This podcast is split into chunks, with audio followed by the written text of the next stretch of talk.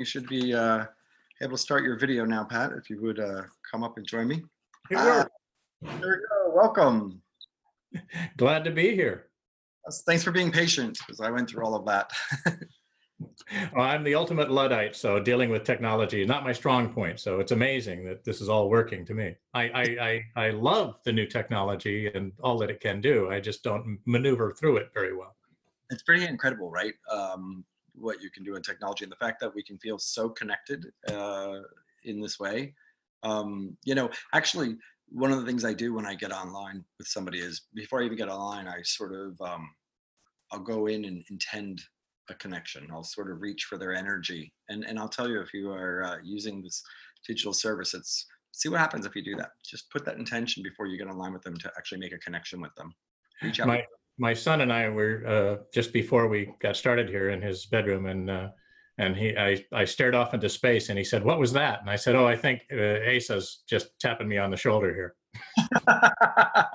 it's so fun to work with somebody who can feel it. yes, I get some of those taps. I, I can often follow them uh, to where they go. I had a friend many years ago who uh, she was. It was back in the day where you paid per minute for a phone call was if it was long distance, and she was uh, self-proclaimed cheap, cheap, cheap, and so she would never call me. She would, and it, it used to really piss me off. She would buzz me psychically. She would like do this thing, and it was, and she didn't even do it in like a sweet way. It was like a bzzz, like to get my attention. And if I didn't call her within an hour, she was mad. And uh, there was a, a famous botanist out here in California named Luther Burbank, and he uh, lived up in Santa Rosa, California. He had an ailing mother for many years, and she used to wire him by telegram, or they would wire him to say, you know, mom is sick, you need to come visit. Uh, he used to go down to the train station, book himself a ticket to go see his mother, and then he would cross the tracks, go over to the telegram office, and pick up the telegram that was asking him to come. So his mother was reaching out, tapping him on the shoulder before before he ever uh, uh, got the telegram, got the message. He'd go get his ticket, ready to go. so, uh, so on this sort of psychic experience note, how long have you been having psychic experiences, or what's your earliest memory with it? If I can ask. Well, as far back as I can remember, um, you know, many years ago, I was uh, kind of shanghaied by Stanford Research Institute, and we were over there jumping through hoops for them and being tested in a variety of different ways. And of all the people who survived, they kept cutting down the number of people they were working with to the, the performers, you know, the ones who were getting good results. And uh, everybody who was left in that final group could not remember when it first started. They, they'd all been that way since they were born.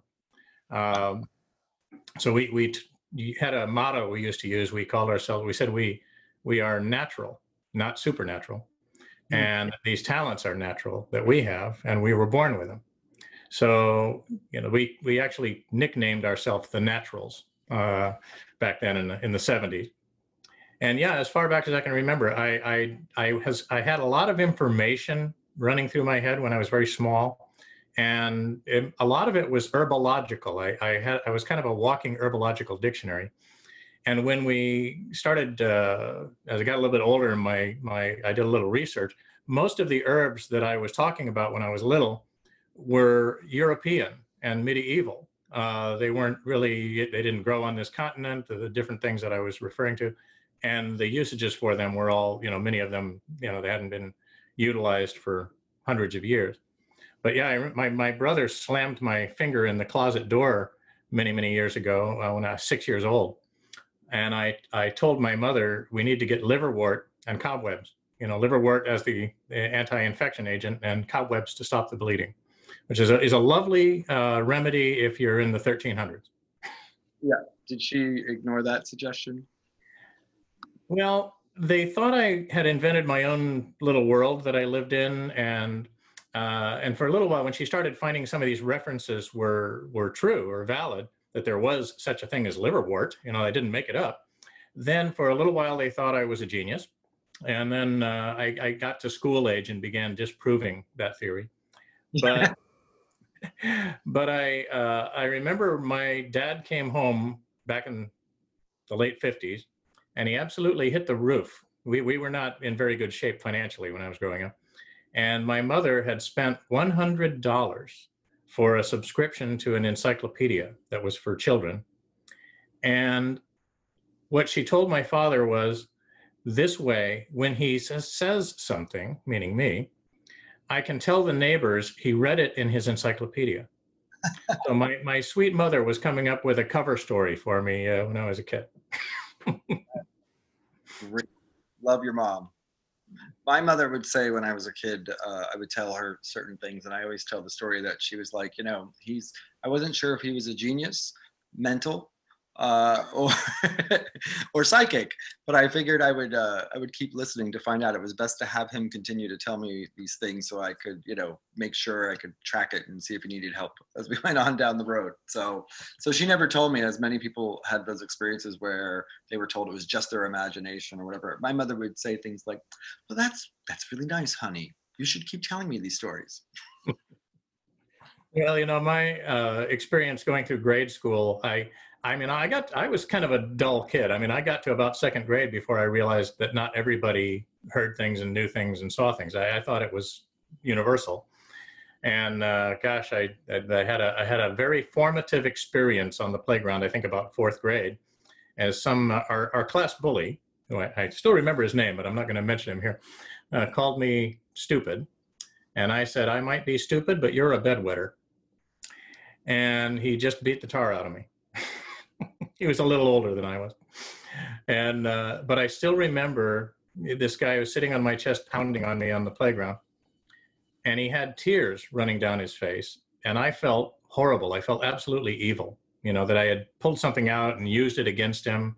And so I, I tried to shut it down for a long time. I, I, actually tried to mimic what looked like normal behavior from the other kids, and that that made me look really strange. I funny thing about this work. It's why uh, a lot of psychics that I've met and and that are out there that got information, they tried to shut it down young, and a lot of times it was because uh, they felt the power of their words when they did read something and the impact of that, and it was just it felt like too much. Um, and uh, yeah, I definitely remember. You know, yeah, I couldn't inflict pain without going through pain myself. You know, and especially with information with, with that was coming through from the unseen.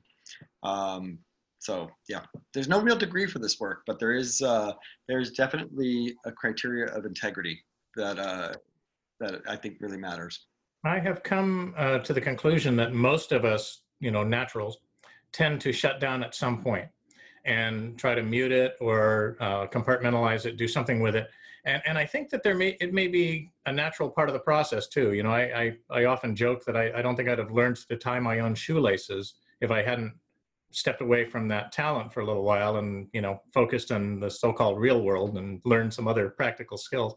So in terms of navigating the, the other thing is that there there are very very few benefits to growing older but one is that you sort of learn how to use what you've got.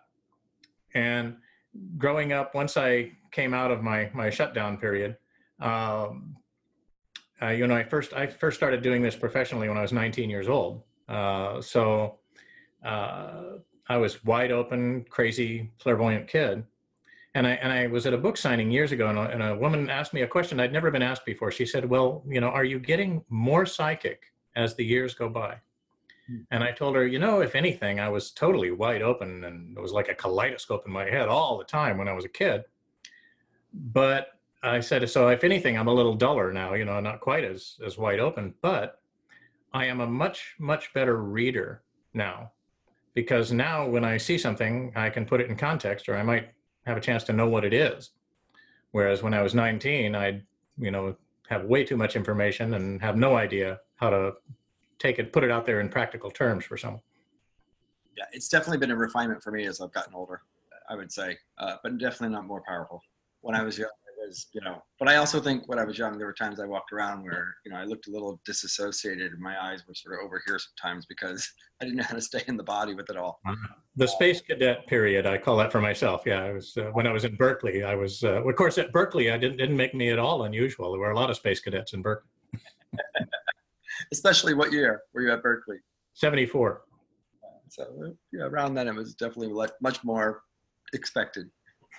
Um, so speaking of 1974, you know, one thing that did come up in our dialogue initially around this is I believe that you had a vision that might relate in some way to what's been going on now. It's it's um and and you know when I asked you on, I really was curious about uh, for a variety of reasons. You know, just to say I, you're a parent, you're a grandparent, uh, you know, uh, you've been around a little while, uh, you've connected with a lot of people, um, and I I just thought it would be interesting to get your perspective as a psychic, as a as a you know someone doing this work in the world, but what I didn't expect is to find out that you had a vision that you thought might actually connect right now. So I was wondering if we could talk about that.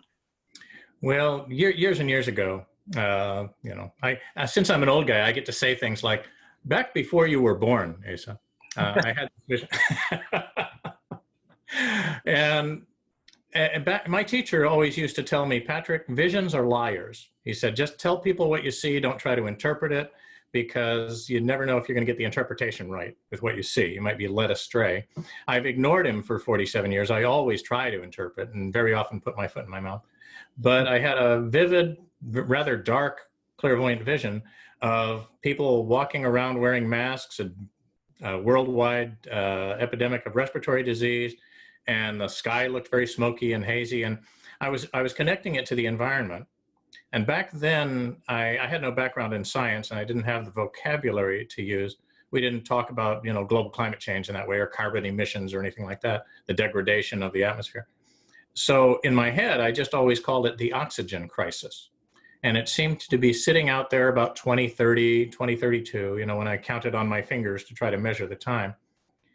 And it was very disturbing. I, I at the time, it, it, I wasn't terribly alarmed because to me that was the far distant future. I mean, that was like Star Trek out there somewhere, and I, you know, who knew if I'd ever live long enough to see those days. And then over the years, I've been checking in on it, uh, this cataclysm, and it had been marching closer and closer, you know, over the years. I mean, 2030 does not seem that far away now, and at my age, a mere 10 years seems like nothing anymore. It goes by like that so I'm, you know, I'm starting to get more and more worried. One thing about the nature of time and events that are out there in the timeline, especially big global events, is they they tend to move around depending on what happens in the present time. You know, the future. Uh, actually, as it says on this stone that I have right here, I don't know if you can see it. Um, yep, nothing. Yeah. Nothing. Nothing is written in stone. I had to do that. Uh, so, you know, one of my claims to fame back in the 80s was that I, I was on some uh, television show and I boldly declared that in three years, the Berlin Wall was going to come down. And uh, then, sure enough, three years, you know, bingo, right on, right on the money. Uh, if I had been really completely honest during that interview, I probably would have said something more along the lines of uh, sometime in the next one to five years, the Berlin Wall is going to come down because it was on a bungee cord. You know, it was moving around a little, and I just I basically I got lucky. It landed right in the middle. So I sort of averaged it out in that interview and said three years. When I kept looking at this big environmental cataclysm, it didn't move around a lot, and that is more characteristic of an event that's actually going to happen. It is more likely to occur if it doesn't move around because there aren't that many variables or things changing in the present time to move it off the, the. So I was getting a little worried about it. When we had our wildfires out here in the West, the sky turned smoky. People were walking around wearing masks. And I thought, maybe that's it. It's, it's forest fires. You know, it's terrible, but we can handle that. And I thought maybe that's my vision because it matched the images that I had seen. But when I tried to step way back from it, and as you know, when you're looking at something, you want to avoid your own prejudices and wishful thinking and fears. And I got as neutral and objective as I could. Nope, that environmental cataclysm was still out there. And so the forest fires, that wasn't it. Then along comes this pandemic. And I thought, oh my gosh, you know, maybe it's it's early. This is even matches better the vision I had, people wearing masks and a global pandemic and people dying from a serious worldwide uh, epidemic of respiratory disease, as that had been part of my vision. And then when I stepped way, way back and looked again, no, I still saw that environmental disaster out there, still out about 2030, and uh, still sitting there waiting for us.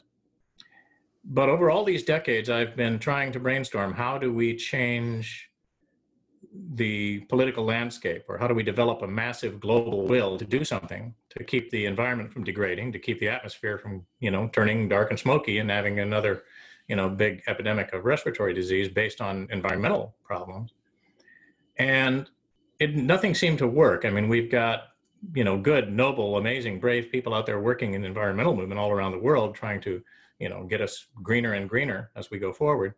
But uh, you know it doesn't seem to matter. We can elect a genius. We can elect an idiot you know have done to uh, try to remedy this situation. And it doesn't really seem to matter too much uh, what we do politically. But i think this pandemic might be what helps to create the unification and a massive global will to do all of the hard things that we need to do to avoid this environmental catastrophe down the road. So you know in, in one sense this is a very very bad horrible thing that i think may be preventing a worse thing from happening.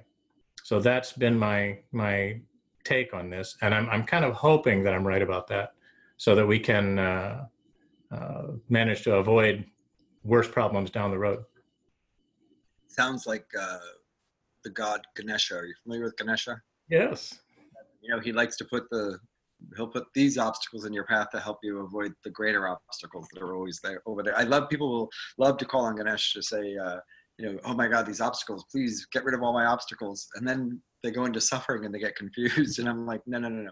You never call upon Ganesha unless you are willing to go over hurdles because that uh, helps you avoid those bigger obstacles. Well, Uh, speaking of, of India, actually, uh, one thing to explain the nature of time a little bit more, I was wrong uh, about a prediction that I made back in the 70s as well. Uh, I had this vision of a nuclear exchange between uh, India and Pakistan. And back at the time, we didn't even realize, we didn't know whether Pakistan had a bomb or not. But it looked like there was going to be like an accidental um, launch, and then there was going to be a response, and it was going to irradiate parts of the Near East for years to come, and it seemed pretty horrible. And one morning, I woke up back in the 80s, and it had just vanished from the timeline. At that point, it was getting closer and closer. It was probably about a year away in, in the way that I was viewing it, and it was just gone. Was there was no sign of it anymore when I went groping out there in time to look for it. And I couldn't. I thought, well, maybe we got you know our political act together and non-proliferation was you know we got in the heads of the politicians maybe they changed their way but actually what had happened was chernobyl. And in the aftermath of chernobyl it changed our consciousness. We realized that radiation didn't respect borders. And we started signing treaties and started knocking down the number of warheads. And we averted averted a nuclear catastrophe i believe that just went right off the timeline so I, I wasn't terribly invested in being right about that one. I'm really glad I wasn't. There's definitely things I hope I'm not right about. Um, I need to go back. I, I want to make sure before I forget some things that, that came up there because you said so much uh, at one time. I have uh, several questions. So one to start with, are you saying that that vision uh, for 2030, as I understood it though, you are saying it's still there at this moment? You know, like yeah, uh, I'm going to monitor it to see if it moves a little bit more. The- A, a little bit more time has to grind forward to create that the trend that I would follow out to that point in time. You know, fo- following the little dancing thread of probability into the future is, uh, you know, if there are so many variables, uh, it, it gets harder and harder to do the further out you go. When a firm trend is established by what's happening in the present, then you can see a more solid future down the road. It's just one of the things. So the time just keeps changing all the time, but I'm hoping that that trend is going to develop. I'm gonna I'm gonna re-examine it month by month. Actually, I've been re-examining it like every 10 minutes just because I'm so nosy and curious. I can't wait. But uh, so far, I haven't seen a huge change. But I'm I'm keeping my fingers crossed. There will be substantial change in that vision. And you know, can you uh, uh, elaborate at all on like how you look at that? Like how you check in every ten minutes or so, or when you're doing that? What's your? Uh, is there a way to share that, or is that? Well, the the the, the three talents, uh, the what the labels that I put on what I do. Um, no, number one is clairsentience. That's what I use every day. Just networking emotionally, feeling other people's emotions, characterizing them, figuring out how they're going to behave based on their emotional makeup, and then extrapolating that out through their networks and other people. And it gives you lots and lots of information. The other is what I call abstract intuition, which is just knowing something without having any earthly way of knowing it, or what one of my teachers used to call knowingness, you know, just pure information. And then clairvoyance is probably the least dependable. Uh, it, it, it, it, afflicts me every day, but I, uh, um, I have no control over when something like that comes in. But once I've had a vision, when I revisit it and I know where it is situated in time and space, I can go revisit it and look and see whether it is changing or mutating or moving further away or getting closer. So uh, the, the, the shortest, simplest answer to that question is I don't know how I do it. I close my eyes, concentrate, go revisit what I saw before, follow it forward through time, and see if it's still there. I actually have to tell you, explaining this stuff is really difficult. I actually think you did an amazing job leading up to that. Uh, very much so. To you know, giving us a little bit of insight in maybe how you work and what you're working with. Uh, and and the idea, because the thing I really relate to is that idea that you have a vision or you see something and you can return to it to see if it's still there or if it's changed or you know how that even what the the feelings are, what the what the energy is that connects to that. Um, so on this, you know, staying in this sort of same really interesting subject of this vision. Uh, so is it your hope that that what's happening now is going to help change what's coming? Uh, or is there also you know an intuition? Is there another sort of um, psychic input you got that sort of leads you to believe that this is going to help us uh, potentially help us to avoid that greater catastrophe? Like is that is that logic working uh, and, and people and the world and fear and the power of that? Or is this intuition? Well i, I often joke about piffle pffl the four elements that'll interfere with your vision uh, the P stands for prejudice. You know, personal prejudices can alter what you're seeing, the way you filter it. The first F is fear, because our fears dictate to us often or, or alter or change what we're seeing. Uh, and the second F is fantasy, wishful thinking, what you want to be true. And then the big L, you mentioned logic, the big bugaboo of Western minds. We think because something logically should be so, it will be so. And that is just not always the case with human behavior in this particular situation, I I have the same prejudice I think that most of the human race has. I want to keep us going and to keep us healthy and see us survive and go on to a, an era of peace and prosperity and health for everybody. Um, so when I look at something like this big ecological disaster, I have a vested interest. I have a rooting interest. I'm hoping it will not happen. So I have to watch myself to try not to be too rosy here, uh, just from my own wishful thinking about it. Uh, I I don't have absolute knowledge that this pandemic is going to be the the piece of the puzzle that that helps us. I I, I often say I hope that when we go through this test, that you know, as you mentioned, Ganesha putting the obstacle in your path. I hope we we progress rather than regress. Um, you know, when people get scared en masse, they sometimes behave foolishly and we've been through times like that before. Um, but uh, I'm I'm hoping we step up. I'm seeing great examples, especially a lot of younger people are, who are finding themselves and taking authority for, you know, a certain type of leadership in the world now because they're they're being put to the test and making sacrifices now. Yeah, I've actually seen a lot of that too. It's been uh, nice to see the the. I think we talked a little bit about this, but seeing the millennials also stepping up uh, and saying, you know, no. um, but wait, but I still didn't, in all of that, I, I just want to make sure. So you're saying that, that there's been intuition or, or, a psychic sense that this is actually impacting what? And that is what I believe. And and given a little bit more time, I think I will know it. But right. I'm, I'm mixing words a little bit here, but yeah. No, I don't think you are, and I think it makes a lot of sense. I actually have uh, had my own feelings that certain things were coming, and, and I, I, actually many psychics that I've talked to have had uh, uh, feelings that certain things were coming and that it might actually also be helping us with with that we were going to go through hard times that were actually leading us to better decisions and better choices for the future. So it's not, I think there's a lot of people that have been feeling that. And I think when things are happening, you have to sort of sit back because we are human, right? You have a family, you have kids, you want this, them to have a, a better world, not a worse world than, than what we had. And to imagine them not having that is difficult. You have to find ways to put that aside as a psychic to be able to uh, receive the information and tune in. And it's a process. Um, so I don't think it's, I don't think you're being anything other than clear that it takes time to find that, right? To, I always say it's almost, um, uh, there's times for me where I feel like um, it's like sitting with something long enough to let it letting something settle in me and that you know it's not necessarily i can't take away my judgments or my opinions or my wants but i can let them settle and if i can let them settle enough then i can see more clearly uh, things that i might have a attachment to with the outcomes so i don't know if it ever feels that way but that's Well, it, for, for me, it has to do with, like I say, sorting out the piffle, just separating out my prejudice, fantasy, fear, logic from the process.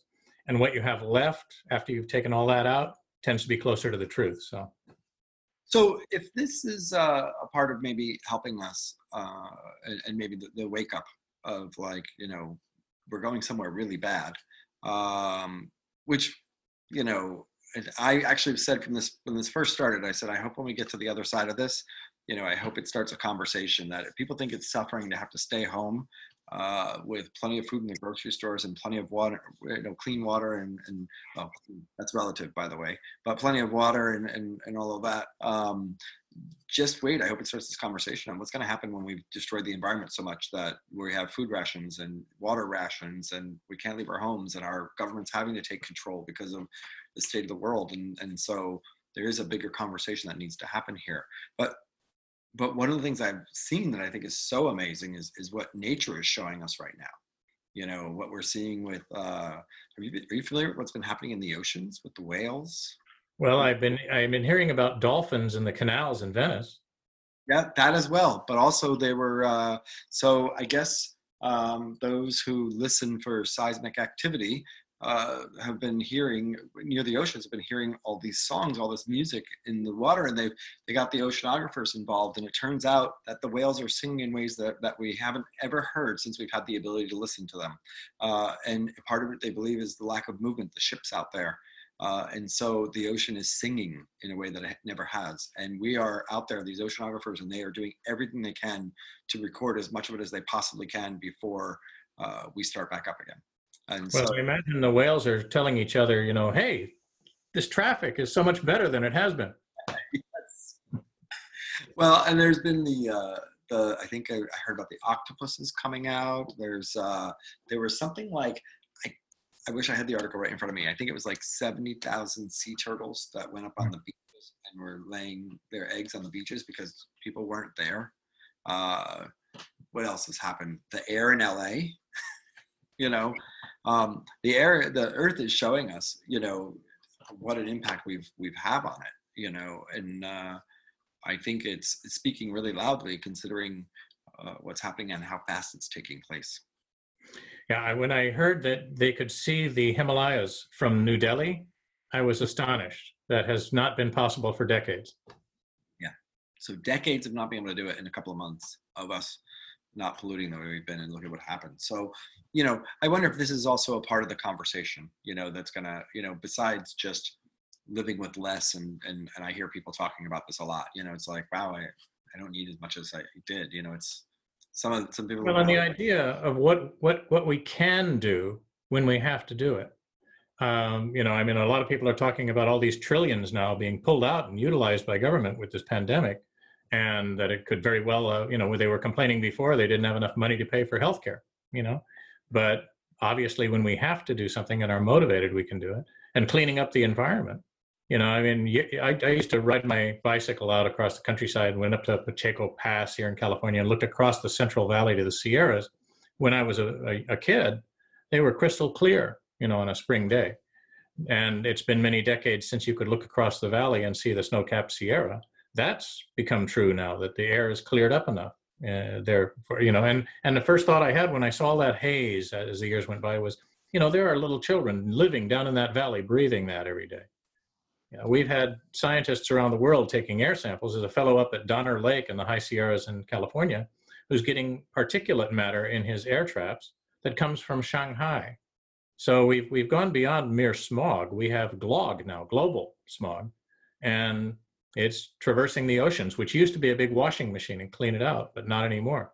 So, you know, to have this moment of clarity, literally, where we have clean air to breathe, I think uh, tells us what we can do if we develop the will to do so, and uh, you know, a desire for our children to keep breathing free. you know, on that note, how old are uh, your kids? Oh, they range. I mean, I've got a 43 year old, a 40 year old. I've got grandchildren now, nine and six, and you know they're. Uh, I'm interested in the grandchildren. How are they? Uh, uh, how are they responding to this? Have they been? Do they know much about? it? Do they realize what's happening? uh, they're of course restless, but I think they're delighted to have their parents at home and have them at their beck and call as well. Mhm. Uh, they're they're rambunctious. They've uh, they're they're playing a Minecraft game on uh, online and enjoying that a lot. And uh, you know, we we walk over to their house and wave from the street. And we played long distance Simon Says the other day and made them a little chalk obstacle course on the sidewalk. They seem in pretty good spirits. Um, you know, I, I know that children absorb and uh, interpret, you know, the worries and anxieties of their parents as well. Um, so it's always good for the parents to frame things for the, the young children to let them realize, you know, that all will be well and that the grown-ups will handle it. Now, for gosh sakes, let's hope the grown-ups handle it. But um, yeah, it's uh, they they absorb a lot, and we have to make sure they're not misinterpreting it, or or or uh, we're not allowing their fears to build up in their own minds when they just pick it up. That that worried vibe from mom and dad. Um, but yeah, my kids are doing a great job uh, of doing that. are you know a lot of this is uh, the the youngsters, uh, Delphine and Atlas, my grandchildren, are just shrugging it right off. It's great. It's good that they've been able to do it. They're fortunate. Um, I don't know that all that's happening everywhere or can happen everywhere. Um, so I'm curious, uh, you know, with where we are, what about any uh, psychic hits or information we can give people now as far as with what's going on with COVID? Have you had any impressions about it? Uh, uh, you know, anything from how long you think it may go on, how anything that you might have had. Well, my strength is reading people and their emotional reactions. So I, I, look at what I call a comfort level, which tells me how comfortable and secure people feel over time. In fact, it, that was what I was looking at when I, the, the first glimmer I got of this pandemic was I saw the stock market crashing. and, and then like, I did not see this coming as a virus at all. I, I, I, spent about a month asking myself, well, what could it possibly be that's coming that's going to make people so scared? I mean, why are they all? I didn't, you know, I'd, I'd, been looking at a market drop for a long time, but it was just because people were, I thought that the balloon was getting blown up too big and was going to pop, you know, economically. Uh, but when I follow along people en masse, looking at the, the population as a whole uh, and how people are reacting to it, they are we're, we're past the point where we've been investing in it uh, strongly with fear. And and that tends to be true of almost any big emotional investment that people make nationally as a, as a nation or as a, even globally. We we tend to invest for about 90 days and then we figure out a way to cope with it reconcile it compartmentalize it or you know just get on with our life. It becomes a new normal for us. And we've just passed the point last week or so where that calming down a little bit of calming down happened around June 1st, we look like we're interacting more and interacting with each other more, and people are getting a little calmer. We're not out of the woods for a long time with this thing, unfortunately. Um, by September, we look like we're gaining a little more momentum. Within the next year, uh, I, I to, to give you a completely imaginary statistic, but I'm guesstimating we get back, you know, in terms of commerce and business and interaction to about 75% of where we were before this thing struck. And that's kind of levels off and continues for a couple of years. We're not really getting up to hurtling forward with the speed we were before. So wait, 75% about is about a year from now, you're saying? Yeah. That's really yeah, and, and, and I think we've got about a three year trip to, to pull out of, uh, you know, the economic doldrums and get most people feeling a little better about how they're doing really interesting. Patty had uh, last week said astrologically looking at it uh, that we would recover to a certain point by March of next year, uh, but that we would still have an economic thing that would be going on for. We are we're getting a big bump up just a little bit shy of a year from now, which I think is either a therapeutic or a vaccine. Um, that I mean, I'm just logically assuming that must be the case. Why everybody's heaving a big sigh of relief, you know, at that point. Uh, I hate like heck to agree with experts, but that seems to be what the experts are telling us as well. Yeah, how do you feel about vaccines? Have you heard some of these uh, conspiracy theories right now going on around this specific uh, COVID 19? Yeah, you know, I have used antibiotics in the past, and they are very good at knocking down bacteria. Uh, and like anything else, they can be overused or misused. Um, and I, uh, I get a flu vaccination. And I, when my grandchildren were born, I got a whooping cough or a pertussis vaccination because I didn't want to be responsible for passing something dangerous along to my kid. I think there's a, a, fine line to walk. I know a lot of people are very suspicious of vaccines and like to keep any kind of medical intervention to a minimum. And Lord knows, you know, I mean, I've had doctors tell me many times over the years that I was going to die. Uh, and it's, it, you know, they were wrong. I mean, I was told more than 40 years ago that uh, I had three years to live. So uh, go figure. But what, what were you, oh, they, tell us what you were diagnosed with at that moment that they said three years? They, they thought I had uh, ALS, Lou Gehrig's, uh, amyotrophic lateral sclerosis. It took, it took me three years to learn to pronounce it. I couldn't die. I had to learn how to pronounce the darn thing. But uh, yeah, I went through a, long process of uh, investigating that and diagnosing it and trying to heal it, and and uh, then I'm still here. So either it was misdiagnosed or I managed to effect a healing.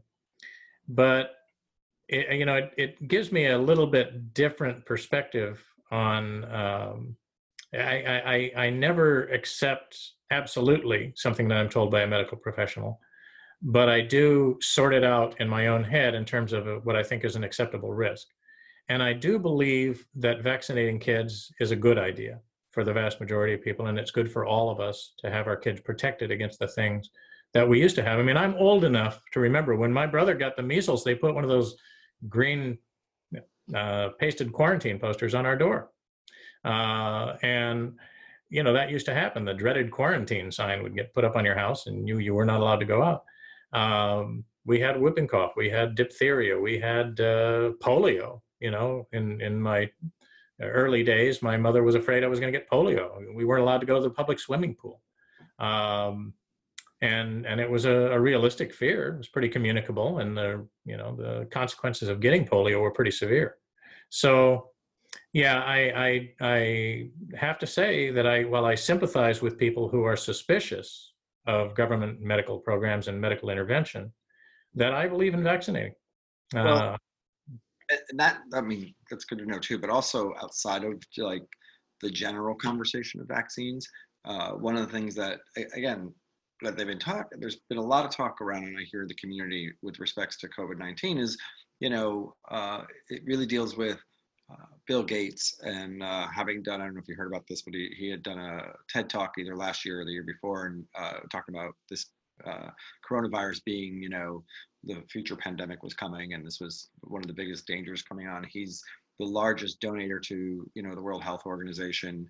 Uh, he is, you know, the largest shareholder in the company that's trying to make the vaccine for this. And, and, and the thing that I've been hearing now uh, from from certain corners is that they're going to actually put uh, technology in these vaccines now and track us and you know there's this whole big conspiracy that's unraveling. And so here's my question um, taking taking all of that in note have you reached out and and as a psychic and read to see not if that is true or not true? Uh, mm-hmm. that's not that's not really i don't think it's it's not an interesting conversation in the sense that we don't know right? There's so many ways you can look at all these things. But what I am interested in, I think, is, is something you can read as a psychic. Have you looked at and used your abilities in any way to see how much? Because there's obviously manipulation that happens all the time. In you know, there's the opportunity. There's the opportunist in every situation, no matter mm. how bad or how good. So that aside, how much conspiracy or how much manipulation is going on right now in the world mm. around? Have you in any way peered that way, or is that just not a way that you necessarily look? Well, in terms of uh, direct government intervention to, you know, inject mini bots into us with vaccines, I don't know that we have accomplished that technology yet. And I never saw anything like that in terms of any future vision I had, as, as, as terrible as some of the visions I've had. You know, I used to tease other psychics who came up with, you know, apocalyptic visions, you know, the end of the world in 2012 or the, the Y2K virus, you know, virus or the, uh, um, you know, the the very at the end of the millennium, year 2000, we were all supposed to get carried off, or the comet was coming and going to get us all, or the great tidal wave of New York, 1981. Edgar Cayce came up with that one, and I used to sort of joke about it until I became one of those people predicting this big ecological disaster. so now I'm a little more sympathetic, but it, I I I many many years ago, I, I remember I was reading certain people down in Santa Barbara, and some of them were connected to politics, and I realized that something that uh, that there was a conspiracy theory saying that you know oh gosh we were trading arms for hostages with the Contras in Central America and this complicated conspiracy theory. And my first thought was nah that's ridiculous. You know that would never happen. I was very skeptical of the people who uh, were bringing it forward. And then when I encountered or crossed paths with some of the people involved in that particular situation I was dumbfounded I thought oh my gosh it's true you know uh, so I'll, I'll have a willing suspension of disbelief about some of the conspiracy theories. Um, for me, even I, I, don't have any real technological or scientific background, so uh, I don't know the basis for some of these things. Uh, I do know that you know what concerns me more than Bill Gates being motivated to you know infect us all with something that can control us or monitor us. I worry more about um, information technology being hijacked, uh, our elections being hijacked, uh, you know, bad actors around the world deciding that they're going to change the uh, information stream and tell us things that are not true and tell us so often and so thoroughly that we start to believe they're true. And so I think a certain amount of skepticism about almost all information uh, is is worthwhile. But uh, yeah, I, I, I haven't really had that on my radar that uh, that Bill Gates is going to turn us into robots or anything. Um, and then what about uh, Wi-Fi and 5G and this? How do you uh, uh, have you? Does it disrupt you at all? Do you find that it impacts you at all? I mean, you know, there. I, I looked into this because several of my um, clients had mentioned, you know, is could it be the 5G with a connection to uh, Wuhan and connection to Italy? And the thing is, we we 5G has been installed elsewhere, and doesn't hasn't seemed to have the same effect or the effect that it's supposed to be having. It's also difficult to understand exactly how a virus such as this is connected to something that has more to do with telecommunications and the, the you know wavelengths that are flying through the air invisibly all around us um, to create an epidemic. So I, I, am not sure I believe that one. I, I haven't got enough evidence uh, that I have seen personally to be able to give me a, a handle on that. Well, actually, my real question though is, in general, and I'm paranoid as can be. Let me tell you, like most psychics. um, uh, it is funny. It, it's true. Psychics often have a, their edge there. well, um, we develop this in self-defense mode when we're growing up. You know, I I always tell people if you want a good synonym for psychic, uh, try horrendously overly sensitive. um, so what I'm really wondering is with 5G or with with uh, Wi-Fi and all that stuff is, is do you find yourself in any way sensitive to it as a psychic, uh, as an intuitive? Like you know, do you yeah? What's your relationship to that? Well, uh, back before we had good modern microwave ovens, they always used to affect me when somebody turned on the microwave. Back when they were leaky, and uh, and so somebody would turn on a microphone or a microwave, and I'd I'd get the shivers and uh, microwave towers and that kind of radiation. Uh, you know, even when I'm driving, sometimes I'll I'll feel it and I will disassociate slightly when I'm around it. Different kinds of wavelength and energy do uh, affect me a little bit more. Um, but uh, so you know, I know that those those energies are there. I wouldn't want to live underneath a transmission tower or around high tension lines, things like that, or be bathed in that all the time. But uh, yeah, I have a sensitivity to it, but I haven't attributed any um, uh, any physical effects. I, I, think the chemical environment we're bathed in creates really more problems for us in terms of pollution and degradation of the water and the air, um, because it's almost impossible to avoid uh, you know micro doses of different harmful things in, in our food and in our you know uh, all the, the food that comes out of the sea now is to some extent affected by what we've been dumping into rivers so those those kinds of things yeah i will acknowledge and uh, you know we should try to eat and drink as cleanly as we can. Well the only thing i will say is as a, as a new yorker and as many people who are on here are new yorkers um, the uh, we have we're just bathed we are bathed in this so often you know i mean in the time i had lived in my apartment in the last year uh, i went from not seeing any cell towers outside my windows to having three different 5g uh, towers put coming in. And i think you know what my concern is uh, not that you have to have the answer for this but just to bring up you know my concern is that i do feel it uh if, if, if, you know especially back in the day with the microwaves and the first cell phones. Oh my god. First time i ever put a cell phone in my head I, I literally I thought I was gonna have to go to the hospital. It was it was uh, shocking what happened in my head, um, and I remember thinking, oh, I'll, I'll never have one of these, you know. of course, I I love my iPhone, um, but uh, but it was it was really just so toxic for me. And so what I think and, is, you know, whether it's causing the virus or not, you know, I do wonder about its impact on our immune system. Uh, you know, the degradation of our cells and our DNA. Uh, and then, and the thing is, they're just they're irradiating everything. You know, you know, most of our meats are irradiated. Um, you know, people don't really know that, but most of our, you know, so much of our food is irradiated. It's really uh, a sin, and so that's where I wonder about it having an impact in our ability to. But uh, as far as for causing the, the virus or not, I think it's another one that's a hard one to answer. Uh, I do think there's pretty good information though that says that there was laboratories in Wuhan that we knew about. Uh, the Wall Street Journal put out a great article uh, about uh, messages that have been sent from the American embassy over there back to uh, Washington couple of years ago. Uh, I think it was in January of 2018 is where it started, saying like there's a problem. We have these laboratories working with this, you know, this coronavirus in bats and studying it, and they don't have proper protocols in place. So so I think most likely it, it leaked that way. Whatever whether that was and you know when you when you when you screw up like that, I mean they're they're then the cover up begins because they're embarrassed. You know. So I don't know whether there's a more sinister motive in restricting the information around it, or whether it's just that they they shot themselves in the foot and they, uh, you know, don't want people looking into it. Um, but yeah, you know, I mean, as far as 5G goes, you know, I mean, in uh, 1347, uh, the population of the earth decreased for the first time in recorded history because of the Great Plague that came across through Asia and out into through Europe. And uh, I don't know uh, whether anybody's theorizing that that was caused by microwave towers or 5G radiation or not, but uh, I think it predates the, the cell phone by quite a bit. Do they have any idea why? Uh, I, am going with bacteria and rats and uh, people starting to travel between east and west more. Um, you know, kind of a mundane explanation for it. I do have something interesting though. Uh, let me see if I.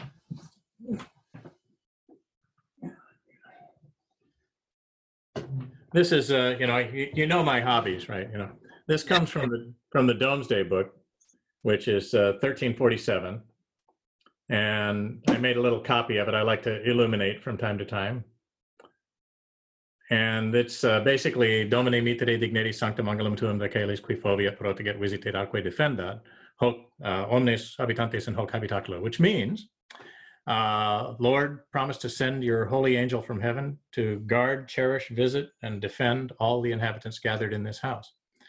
And it was something that was used as an invocation against the plague and they would put it up in their houses and hope for the angels to protect them from the bug. So i think it, rather rather an apropos prayer. No you don't have to say it in latin Thanks for sure um, you know what i think we got a lot of questions with you so i'm going to turn it over to that in a minute and uh, but i just wanted to know you know is there anything else that you wanted to say you know for people who are listening and you know uh, going through this right now, or anything else that you wanted to share?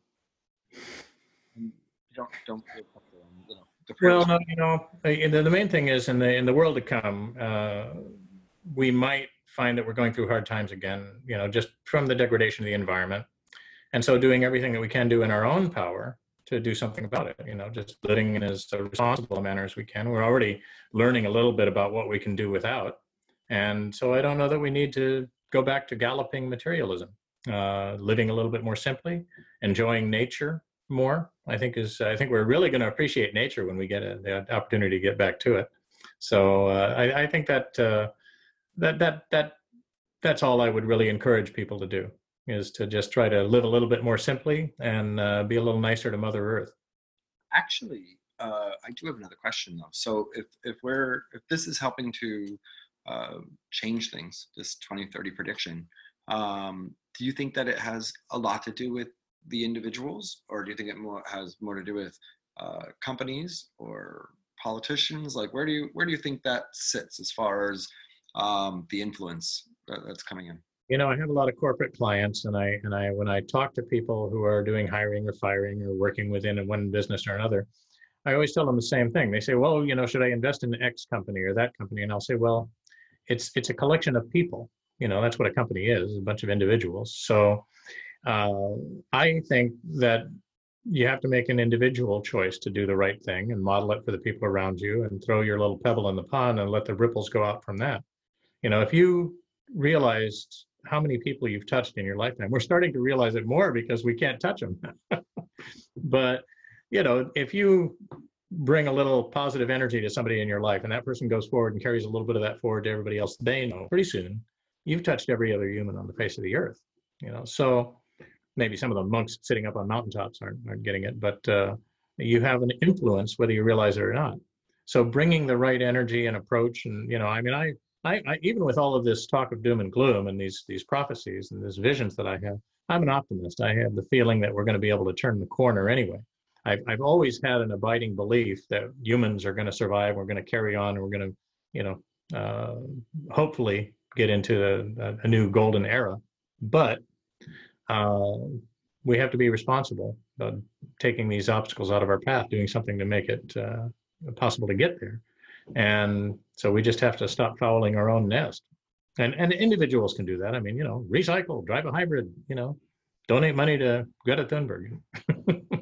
well, and make choices and uh, that even the difficult choices that actually uh, express and demonstrate your value, what you care about, and uh, what you want for the with the world. I was talking in uh, I don't remember where I said this. I was it was one of my interviews or talks or something, but I was talking about one of my um, uh, one of my teachers who I study with, and she says, you know, uh, what do you what do you vote for? Like realize your actions, your choices, and the things you do. They're your that's your vote in the you know so what would you vote for and so i think that uh, our vote is very powerful and it impacts you know peer influence is huge you know whether we you know i mean how can we not realize it right? I mean you go into corporate america and it's like going into high school. Um, so as far as the relationships and the cliques and the you know. Well educators talk about something called values clarification and i always find it a good idea for people to update their values to take a look seriously at what they believe and stand for and stand against and what you will allow in your presence what you will not allow in your presence no matter what you know and it does put you into a position of making hard choices sometimes and you have to make sacrifices if you stay true to your values. But if you know what they are and you sort of rehearse them it helps you act and interact in the world in a way that provides a model for other people if it's something positive. And uh, it also lets you sleep at night. You know i mean if i if i run into somebody i don't know whacking their two year old in the produce section I have to say something because one of my values is that big people aren't allowed to hurt little people. And if I stopped to think about that, if I didn't have that value really clarified and rehearsed and, and strong, I'd stand there like a deer in the headlights saying, okay, should I say something? Should I do anything? If I step in and interfere, is she going to get upset? Is she going to make a scene? Will she lay off the kid now, but clobber him in the parking lot? Will she call the manager? Will she whack me? You know, I mean, what's going to, you know, if I think too much, I'm, I'm, I'm frozen if I know what I believe and stand for, and I've clarified that, I understand it in my own mind, then I know that I win, lose, or draw, regardless of result, I have to make a stand there and say something, do something about it. And that uh, lets you sleep at night. I love this. Values clarified. Fantastic. And I think, you know, lastly on this, uh, you know, sometimes I think we can't always you know uh, stand up for our values in a moment you know sometimes people are you know my mother had five children and uh, four jobs and was doing what she could and maybe couldn't have quit a job in that moment. But i do think we can keep our by clarifying our values we can set our our our sails towards those better you know better choices in the future you know? So even if we can't in that moment i think one of the things that happens is we get discouraged. I think a lot of people when they do touch their values and realize maybe in certain areas they're not there uh, they give up or feel like, oh, I have to shift that value. And I think it's really powerful. We can hold on to that and say, wait a second, you know, maybe I can't do anything about this now, but how can I actually change that in my life at some point? Well, there's a lot that I tell people just aim for that, you know. I, I know with psychics and other hypersensitives, I always tell them, you know, number one rule, don't ever take anything personally. And then I always laugh and say, of course, that's impossible for a sensitive person, but aim for that. Yes. Yep. All right. Well, I want to let uh, Lizette know that I'm definitely open to some questions coming up in here. Uh, so if you have any questions that uh, either you Yes. Yes, yes. I think we actually have someone that we're going to promote to video, which is exciting. I think this is the first, so let's see how this Yes. All right. So Mara, I'm gonna I'm gonna promote you to video. Just give us one second. technology. Oh. Yeah. I'm gonna promote her. They should have a quick, easy button and just be like, boom. I'll write that. Can you hear me? Yes. Hold on one second. Oh, Okay. hi, bye. There we go. All right. I got her now. Okay. Hi. I'm Maura. Um, I I had a question that I think you ans- answered because you were talking about the bungee cord and the Berlin Wall, and then this and and so I think you you answered that one. But I almost feel like um, we've changed the meaning of social and um, you know social used to be gathering with friends and we've turned it into um, you know all of this uh, texting and how we present ourselves to other people and it's not about how we're actually interacting with one another it's it's it's almost anonymous and i almost feel like this is like a twilight zone it's a, a punishment um, you know in terms of this is you want to know what social is and now actually people are going back to calling on the phone and writing letters and I, I just wondered what your thoughts were on that Well, you see, we old people were right. You know, this is the way to do it. I, you know, I like that we're modifying the culture a little bit away from the purely technological. One thing we have studies now that have shown that uh, you know under 40 people tend to have less empathy than people over 40 and one of the reasons for that is that they're interacting through their devices so much and that young people had had uh, become a little more cruel towards each other less empathetic because they didn't see a face-to-face reaction all the time if they said something insulting or harsh they didn't see the other person's face fall or get their feelings hurt in person so that they got a little uh, uh, a little more inured to being harsher. And so uh, I think that you know we're all forced to be in the same room, and it's uh, you know I think it's good for us. I, I think that we will kind of absorb and work with and get through the technology over time. Uh, you know they talk a lot about uh, youngsters now with something they call uh, nature deficit disorder. That children are on their devices all the time and they're not um, developing the relationship to nature that they should have, and it's it's an unhealthy thing for them. And I agree with that wholeheartedly that children should interact with nature. But uh, I think that we'll find a way to keep our devices and cell phones in communication with each other and communicating around the opposite side of the world is a thing brings us closer together and still be able to make the connections with nature and have a social interaction in person at the same time. I, I think we will gradually adapt past those those those problems. Those those are steps in the process. I think of getting a little more enlightened about how we use our technology. although 5g brings everything to the forefront where um, anything you want it's known and it's presented to you you don't have to search for things anymore um, i mean I, I- we're, we're solving all of our problems but creating new ones Well, you know, I I, I love the old song. Uh, you know, this modern world we're living in gives cause for apprehension with speed and new invention and words like fourth dimension. You know, fifth dimension. You get a little trifle worried. You know, or, or I, I get a trifle weary of Mr. Einstein's theory, so we must relax. You know, relieve the tension. That's of course. Uh, you must remember this. A kiss is just a kiss. You know that song from Casablanca. Yeah, that was the preface to it. They were so overwhelmed by the speed and pace of massive technology in 1939. and, you know, I think we can adapt even beyond 5G to just make it part of what we, you know, we bring into our repertoire and utilize and try to keep it in balance. You know, I mean, my mother back in the 50s was, you know, didn't let us watch too much television. We let we got to watch TV, but it wasn't a constant diet, you know? And so we can work with our children in terms of being able to use the technology in positive ways and still force the little buggers to go out and play in the sunshine once in a while. I, I think we'll manage to work our way through technological advances that are you know overwhelming and intimidating you know every time we pick up the pace again. But uh, yeah I, I, I hope we are able to get back to a more natural way of being in the world. Uh, the value of nature, I, I think, can't be underestimated. Yeah. Thank you. Thank you, Laura, by the way, for your question. Um, Pat, I actually know you. Uh, you spend time out in nature. Uh, I understand you go off into the woods and go hang out in Yosemite for long, pretty long periods of time. And, no, yourself is that correct? Do I? Oh, absolutely. Yeah, I, I flee is what I do. yeah, if I did not take time alone in natural surroundings on a regular basis, I wouldn't be able to keep working. Yeah, I- I- oh, I remembered that. Um, you know what, uh, Lizette, you can find us another question, but I'm going to ask two that I see here uh, while I'm doing this. If there's somebody else that wants to get promoted up or that you want to see about doing that, go for it. Yes, we Uh, have one more to promote, but I'll let you go. Hold them for one sec here. Okay. So here's a, a, a question that came up, Pat. Uh, somebody asked, "Is the virus man-made?" Do you uh, do you have any psychic sense whether it, you think this is man-made or not? The short answer is I don't know. I'm going to have to wait and watch and like everybody else to see, you know, what what shakes out. Uh, I do think that the pandemic was man-made in the sense of the way it was handled and dealt with in the immediate aftermath.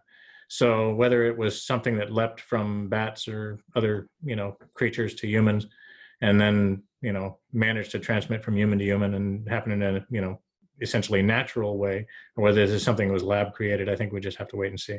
There, there, there's a lot of the rumor mill is working overtime on both sides of that question, um, and uh, you know I haven't seen or felt anything distinct to tell me one way or the other. And and reading a virus is not something I've I've had a lot of experience with. Uh, right. The uh, and then the other question I thought was just a might be an easy one for you to just share. Uh, so I think I may have mentioned to some people who are coming on here that you know one of the ways you read is you you'll look at the aura and the bands in the aura. And somebody specifically asked, uh, can you see if somebody is sick by looking at their aura, and what exactly changes? Color, vibrancy. Um, does it appear cracked or weak, or what would you? Well, it's a question of degree. When you there, there's a layer right next to the skin that I call pilot light blue. Looks like the blue you see under a pilot light or a candle flame, and it just helps you to shrug off outside shock or strong emotional energy, anything coming in too fast. Um, if that's gone, you know, then it's then it's relevant, and you're likely to be ill. Yeah, um, you know, most people, thank goodness, have it, and you know, occasionally I'll step across a restaurant and tell somebody, you know, have you been to the doctor lately? Um, you actually but- done that? Oh yeah, yeah, yeah. The one that that that that that's the toughest. I every once in a while I'll see somebody who kind of has an energy signature for something like leukemia, and then I have a, a moral decision to make. You know, my first question I ask myself is, okay, try Oh no! my big mouth and ruin somebody's day. Yeah, a tough decision what to do in that that particular case. yeah. Uh, it, you know, I, I less is more in terms of intervention by psychics I've found over the years, but All right, so uh, I'm gonna we're gonna take another question here. Lizette promoted up. Hi. Good. To, oh, we gotta unmute you. Oh, hold on. There you are. You're unmuted. There You're all good. So good to see you, Asa. No, it's been a long time. I Thank- know. Hi, Pat. Nice to meet you. Okay, so um, my husband and I have been talking about sort of what relationships will look like post the pandemic. For me, of course, I'm dying to see my family. So we feel like we'll all be much closer and nicer to our inner circles. But we wonder about those that are from our outer circles, so strangers. So when I go on a run, for example, I feel like people will likely jump into traffic before just to get out of my way or not be even close to me. So I was curious what your thoughts are in terms of our relationships within our inner circles, but also those that are complete strangers. Mhm. Well, I and, and I'm I'm what they call in psychology a fast bonder, which means I feel like I can become old friends with just about anybody in five minutes. And I love to chat up strangers out in public, you know. And increasingly over the years, I've noticed already, just because of the technology, or somebody's on their cell phones or has their earphones in, that you know this crazy old man who wants to strike up a conversation about the weather, you know, is uh, you know, there must be something wrong with him. And so we're getting a little further distanced, I think, in that way already this is going to exacerbate it for darn sure. You know, I I'm hoping that we come out of this with a couple of new superpowers. One is what I call basically just the superpower of gratitude that we are alive and that we all have shared something and we can have a kind of a fellow feeling as a people, you know, that we've all gone through these hard times together and come out the other side and appreciate each other a little bit more on that basis. In terms of direct interaction, it's going to take a long time to develop those social reflexes again, where you'll get close to somebody. You know, uh, I I speak Spanish and I have a lot of uh, Latin American friends, and one aspect of life in Latin America has always been that people get a lot closer to you when they talk to you. You know, well, you're you're Italian, I say, right? You know, I mean, I'm I'm uh, from Puerto Rico, so I also speak Spanish Hey. too. entonces puertorriquenses, you know, uh, they when they're talking to you, they get right up close to you and make sure you hear them. And you know, the, there's that a lot of times when people come north and they encounter the the just the natural sense of distance or space that North Norte Americanos have. It's uh, it's a little bit of a shock for them at first. You know, why are you being so cold? Why are you so unfriendly? You know, and uh, it's just one of those social habits. I do think we're going to be distancing ourselves for a long time yet to come. And there, there's kind of fears that can turn into phobias that come from something like this. You know, there were there were mothers who would not let their kids swim in a public swimming pool back in the 50s and 60s for a long time because of the memory of polio, long after we had a vaccination. And there will be mothers who will not let their children go play soccer because of the memory of this pandemic uh, for for years yet to come. So it's and and you know I'm not blaming mothers. Mothers are you know they're they're always that's first first and foremost is the safety of their children. But yeah, I, I'm hoping that we're going to develop a little more fellow feeling and appreciation for our fellow man as having all gone through these hard times together and unify a little bit more across racial lines and gender lines and national lines and age lines. I'm I'm not sure. I'm not sure how close we're going to be socially in the, in the years to come. I think that we will gradually drift back towards, you know, a more huggable culture, but we'll see. I hope so. I hope so. Thank you. Thanks, Kylie. And so, you know, listening to you answer that, it brought up a question in my mind, which is, do you think uh, what's going on in this this period of social distancing, but also uh, being so much more aware of our interconnectedness on the planet because of you know what's happening with this virus, do you think that it may impact people's psychic awareness? That it could actually elevate that? Wow, I'm going to have to look at that right now because that has, that that question made me very curious about the same thing. I think. Uh, oh, I'm gonna I'm gonna let you do that. Looked like you went in to do that to go look. I'm not sure that it will. I like the idea of considering ourselves to be one, you know, on this planet, one with all other beings. And I like the awareness of that growing. Whether people will become more or less sensitive is hard to say. Years ago, Michael Murphy and I were having a conversation. He he believed that humans were evolving to become more psychic. And I was countering that saying, you know, if anything, humans in millennia past actually were more open to this, more psychic than they are now. And so that, and, and I'm not sure that being hypersensitive is a survival trait, to tell you the truth.